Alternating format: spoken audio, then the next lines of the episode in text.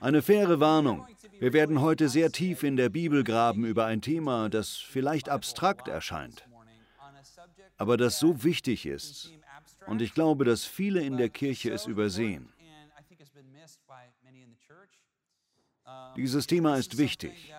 Wenn Sie es verinnerlichen, wenn Sie eine Vision dafür bekommen, wenn Sie darauf hinarbeiten, dann verspreche ich Ihnen, wird Ihr Leben nicht mehr so bleiben, wie es ist.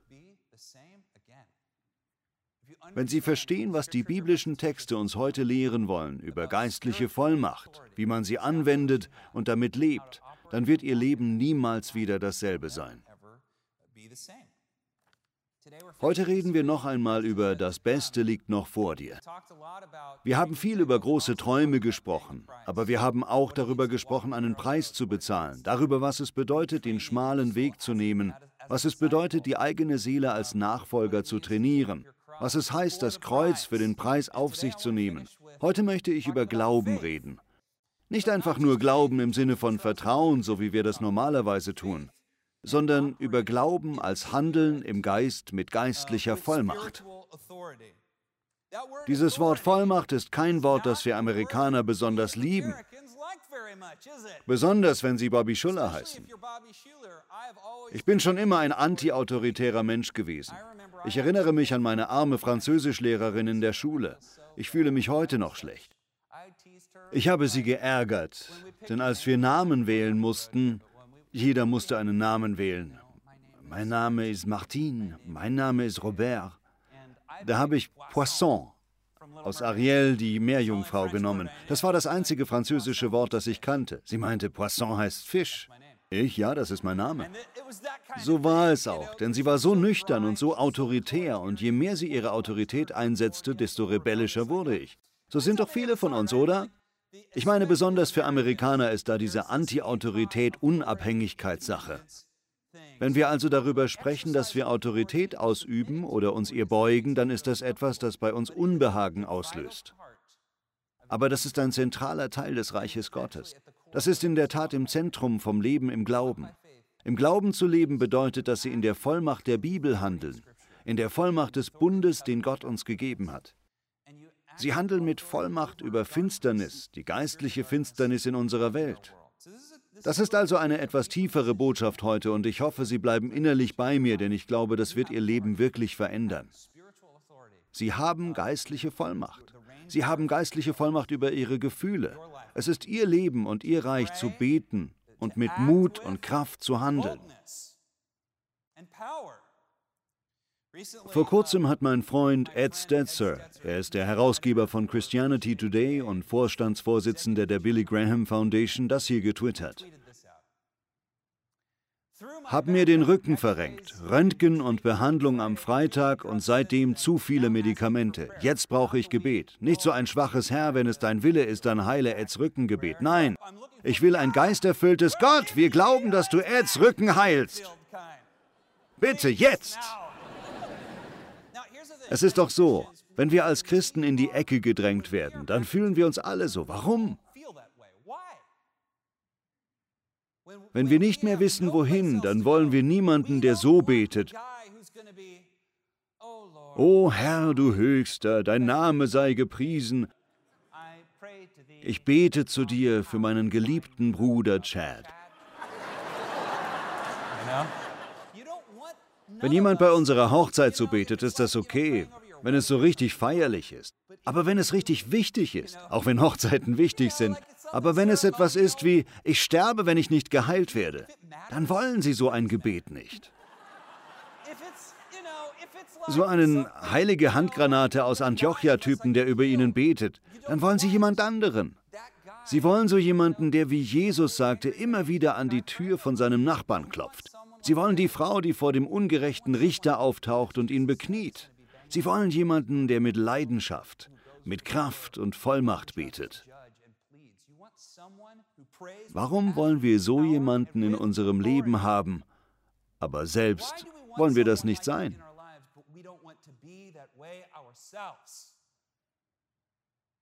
Ich erinnere mich an etwas, als wir in Tulsa gelebt haben. Wir gehörten lange zu einer Kirche, und als aus unserer Familie jemand krank wurde, haben wir gesagt, wir müssen sie zur Kirche bringen und für sie beten. Aber meine Mutter meinte, nein, wir bringen sie nicht in unsere Kirche, wir gehen zu Victory, eine charismatische Kirche. Die wissen, wie man betet. Die beten so. Wir brauchen jemanden, der so betet. Darum geht's mir. Viel zu oft machen es sich Reformierte oder Presbyterianer leicht, indem sie sagen, oh, so machen das die Pfingstler, so machen das die Charismatiker oder so betet man in der Mission.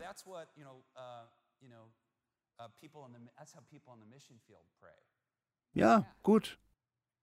Weil diese Menschen wissen, dass wir in einem geistlichen Kampf stecken. Und wir haben es vergessen. Es ist wichtig, dass wir verstehen, dass Gott uns Vollmacht zum Beten mit Kraft und mit Glauben gegeben hat, um über diese Welt Güte auszurufen. Darum sollen wir nicht ängstlich in unserem Glauben sein. Wir sollten nicht ängstlich in Gottes Reich sein. Wir sollten nicht ängstlich in Gottes Zusagen sein. Wir sollten mutig sein, mutig und stark, oder? Gott hat ihnen keinen Geist der Angst gegeben, sondern was hat er uns gegeben? Einen Geist der Kraft, der Liebe.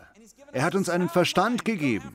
Wir müssen keine Furcht haben und nicht ängstlich sein. Wir müssen Gottes Wort kennen, seine Stimme hören und in geistlicher Vollmacht leben und handeln. Das ist wichtig. Das ist das, was Jesus seinen Schülern so oft versucht beizubringen, in dieser Vollmacht zu handeln. Das möchte er auch uns beibringen. Ein alter Pastor von mir hat das mal mit einem großartigen Vergleich erklärt. Er hat das so gesagt. Hier in Südkalifornien bekommt fast jeder von uns seinen Strom von dem Stromunternehmen Edison. Edison hat alles dafür getan, um sicherzustellen, dass Ihr Haus Strom hat. Alle Kabel sind vorhanden, alle Gesetze werden eingehalten, damit Ihr Haus Strom hat. Und vor allem die Rechnung wurde bezahlt. Stimmt doch, oder? Sie haben Ihre Rechnung bezahlt. Alle diese Dinge wurden korrekt gemacht und trotzdem kann Ihr Haus noch dunkel sein. Der ganze Strom kommt zu Ihrem Haus. Und was müssen Sie machen? Sie müssen nur den Strom einschalten.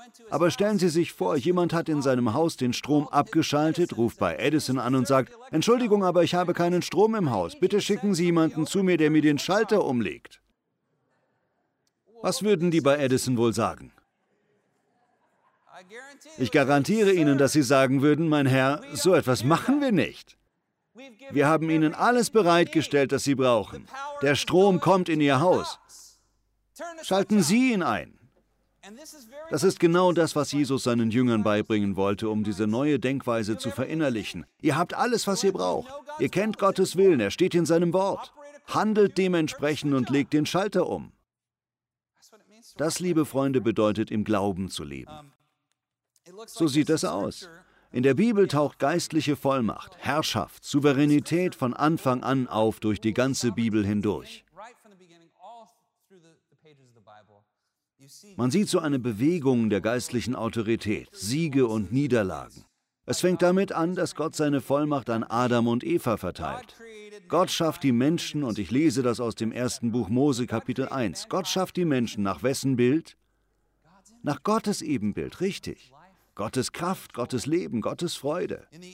So schuf Gott den Menschen als sein Abbild, ja, als Gottes Ebenbild, und er schuf sie als Mann und Frau. Er segnete sie und sprach, seid fruchtbar, vermehrt euch, bevölkert die Erde und was? Und nehmt sie in Besitz. Und dann was? Ihr sollt Macht haben, Macht haben über alle Tiere, über die Fische, die Vögel und alle anderen Tiere auf der Erde. Und später in Kapitel zwei steht, und der Herr brachte den Menschen in den Garten von Eden, um was zu tun? Um ihn zu bearbeiten und was noch? Um ihn zu bewahren. Sie sehen also, Gott gibt was an Adam und Eva? Vollmacht zu herrschen. Zu herrschen, nicht wahr? Mit Kraft, mit Gottes Vollmacht über seine Schöpfung. Um mitzuschaffen, wahrscheinlich um neue Dinge zu schaffen, um fruchtbar zu sein und sich zu vermehren. Warum? Für ihr Ego? Natürlich nicht. Zum Nutzen der Schöpfung. Gott hat Adam und Eva Vollmacht über die Schöpfung gegeben zum Nutzen der Schöpfung. Das ist der Grund, warum wir geistliche Vollmacht haben. Sie ist nicht zu unserem Vorteil. Sie ist zum Vorteil der anderen. Sie ist zum Vorteil für die Schöpfung. Wir müssen diese geistliche Vollmacht in einer geistlichen, sehr dunklen Welt ergreifen, zum Nutzen der anderen. Diese Kraft, diese Vollmacht, die Adam und Eva gegeben war, haben die beiden bereitwillig an die Schlange im Garten übergeben, als sie gegen Gott rebelliert haben. Von da an hat der Tod regiert, bis Jesus Christus gekommen ist. Genau das sagt Paulus im Römerbrief Kapitel fünf. Genau darüber spricht er und das taucht natürlich überall im Neuen Testament auf. Er sagt, der Tod, was sagt er hier? Der Tod herrschte, der Tod hatte Vollmacht, der Tod hatte Kraft, der Tod saß auf dem Thron, oder? In der Zeit von Adam bis Mose waren alle Menschen dem Tod verfallen, auch wenn sie nicht wie Adam gegen ein ausdrückliches Gebot von Gott verstießen. Adams Schuld hatte Folgen für alle Menschen. Insofern ist er das genaue Gegenbild zu Christus, der kommen sollte, um uns zu erlösen. Freilich lässt sich die Erlösung, die uns Christus geschenkt hat, nicht mit Adams Verfehlung vergleichen. Denn durch das Vergehen des einen, damit meint er den Sündenfall, wurde die gesamte Menschheit dem Tod ausgeliefert. Durch Jesus Christus aber, diesen einen Menschen, haben alle in überreichem Maß Gottes Barmherzigkeit und Liebe erfahren. Paulus redet von Jesus, dem neuen Adam, und davon, dass Jesus diese Vollmacht, die Adam an die Schlange gegeben hat, zurückgeholt hat. Er hat sie an uns weitergegeben. Interessant ist, dass Sie immer und immer wieder entdecken werden, wenn Sie die Evangelien lesen, dass Jesus seinen Schülern diese Vorstellung von Vollmacht, von geistlicher Vollmacht, von Vollmacht des Guten über das Böse beibringen wollte. Er wollte, dass sie in dieser Vollmacht im Glauben leben. Ein großartiges Beispiel dafür ist die Geschichte vom römischen Hauptmann. Erinnern Sie sich daran? Er kommt zu Jesus, sein Diener ist krank und er sagt, Herr, mein Diener ist gelähmt. Ich brauche dich, damit du ihn gesund machst. Jesus sagt, bring mich zu ihm. Und er sagt, ich bin es nicht wert, dich in meinem Haus zu empfangen. Denken Sie daran, das ist kein Jude, kein Christ, er ist Heide, okay? Ich bin es nicht wert, dich in meinem Haus zu empfangen. Er ist ein römischer Hauptmann, so etwas wie ein Oberst. Der sagt zu Jesus, ich bin ein Mann von, erinnern Sie sich an das Wort? Vollmacht. Ich bin ein Mann von Vollmacht. Ich habe Männer unter mir und ich unterstehe anderen. Wenn ich zu einem sage, geh, dann geht er. Befehle ich einem anderen, komm, dann kommt er. Und wenn ich zu meinem Diener sage, tu dies, dann führt er meinen Auftrag aus. Du musst nicht in mein Haus kommen. Er sagt zu Jesus, sprich nur ein Wort und es wird so passieren. Wissen Sie noch, was Jesus sagt? Unter allen Juden in Israel bin ich keinem Menschen mit einem so festen Glauben begegnet. Was sagt das aus? So viel im Glauben dreht sich um das Verstehen von Vollmacht über Finsternis. Sie haben Vollmacht. Beten Sie so. Handeln Sie so. Denken Sie so. Trainieren Sie Ihren Verstand und Ihren Geist gemäß Gottes Wort, damit Sie in Kraft leben. Das ist auch als... Ich wollte jetzt eigentlich aus Matthäus siebzehn lesen und... Einige von Ihnen wissen, dass mein Sohn Epilepsie hat. Und ich will sagen, dass dieser Bibeltext nichts sagt, dass Menschen, die an Epilepsie leiden, von einem Dämon besessen sind. Er sagt vielmehr, dass dieser Junge an Anfällen leidet, weil Satan Vollmacht über sein Leben hatte. Also Jesus wollte seinen Schülern beibringen, in Vollmacht zu wirken, in Vollmacht zu handeln, so wie er auch, gemäß dem Reich Gottes. Der Text sagt, Matthäus siebzehn, vierzehn, als sie zu der Menschenmenge zurückgekehrt waren, kam ein Mann zu Jesus, fiel vor ihm auf die Knie und sagte, Herr, hab Erbarmen mit meinem Sohn. Er hat schwere Anfälle und leidet furchtbar. Oft fällt er sogar ins Feuer oder ins Wasser. Ich habe ihn zu deinen Jüngern gebracht, aber sie konnten ihm nicht helfen. Im griechischen Text wird deutlich, dass Jesus so macht.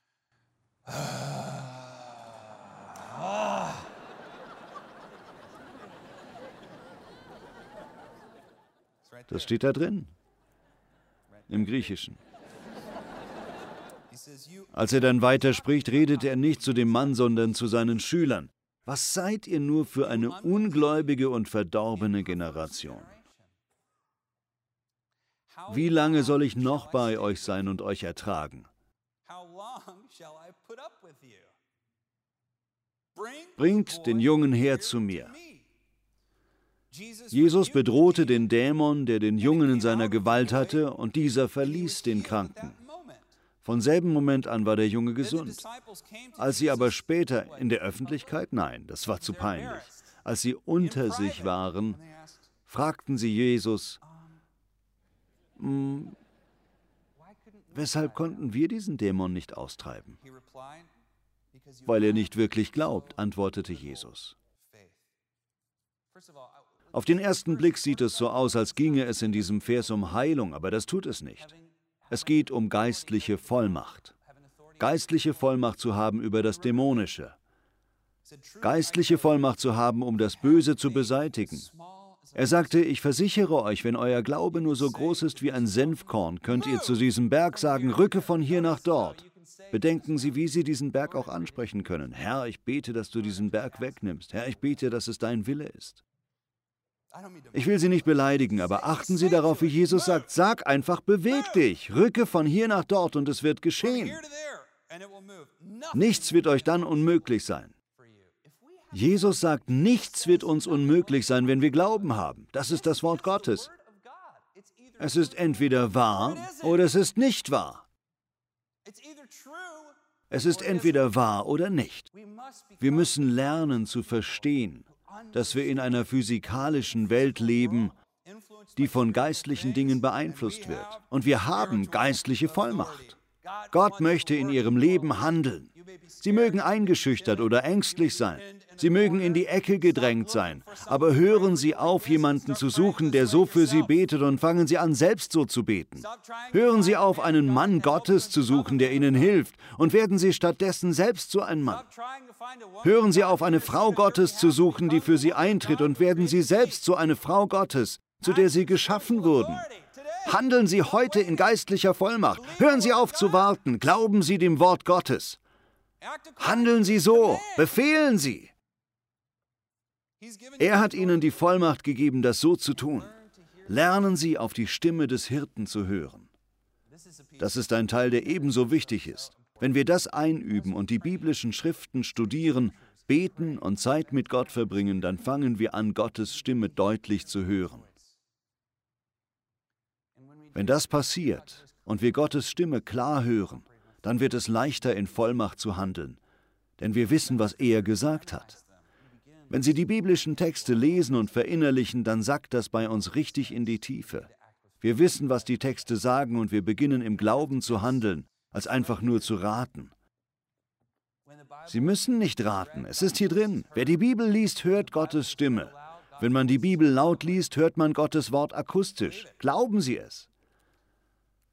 Also, wer möchte so leben? Ich weiß, dass ich es will.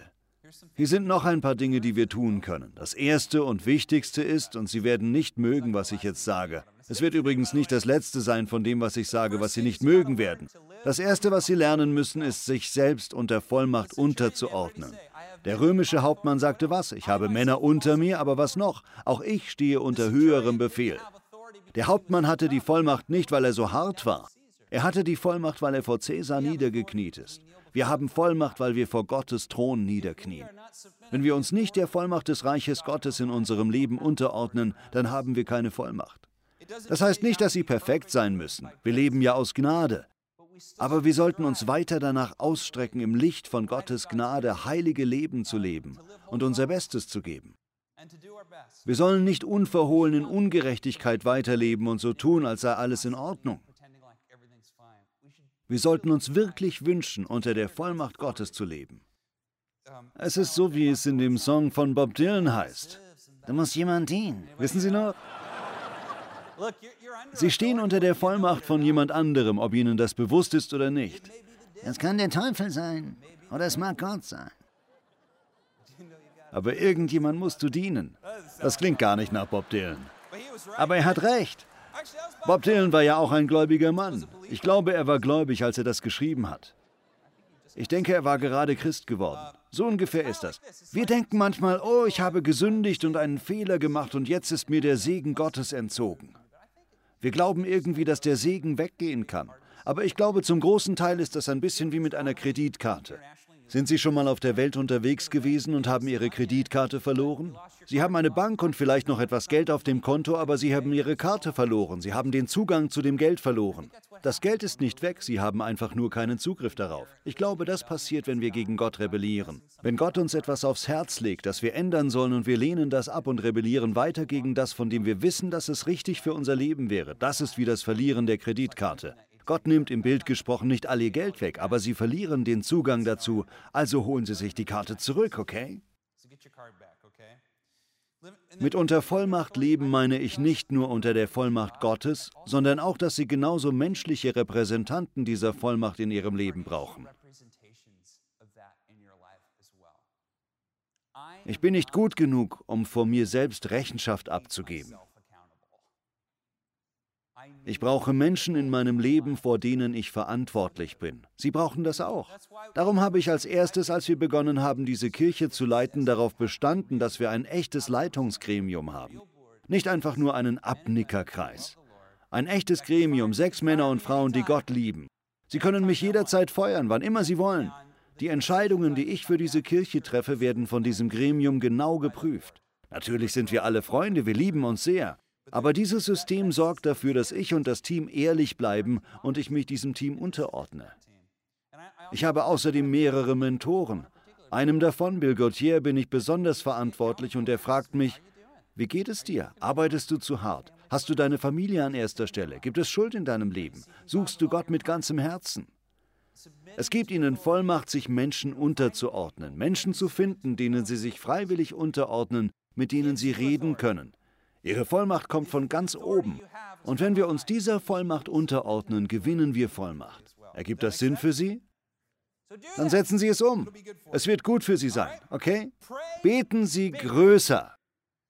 Keine schwächlichen Gebete mehr. Beten Sie. Wenn Sie beten, dann meinen Sie es ernst. Beten Sie mit Glauben und Zuversicht. Seien Sie selbst der Mensch, von dem Sie möchten, dass er für Sie betet. Und beten Sie jeden Tag so mit Vollmacht, mit Kraft, mit Glauben und Vertrauen. Ich kann mich noch erinnern, das ist jetzt kein Vorschlag. Aber vor kurzem habe ich Ihnen von einem der ersten Wunder erzählt, die ich in Thailand gesehen habe. Ich war fünfzehn und als ich da war, bin ich sechzehn geworden. Es gab dort ein Mädchen, die unsere Kleingruppe geleitet hat. Ihr Name war Becky. Sie war achtzehn. Sie müssen wissen, dass das für einen fünfzehnjährigen sehr alt klingt. Eine achtzehnjährige ist eine Erwachsene. Sie kann wählen, sie kann zum Militär gehen. Das ist eine große Sache. Wie auch immer, sie war die geistliche Leiterin der Gruppe. Aber im Rückblick als Erwachsener kommt sie mir wie ein Kind vor.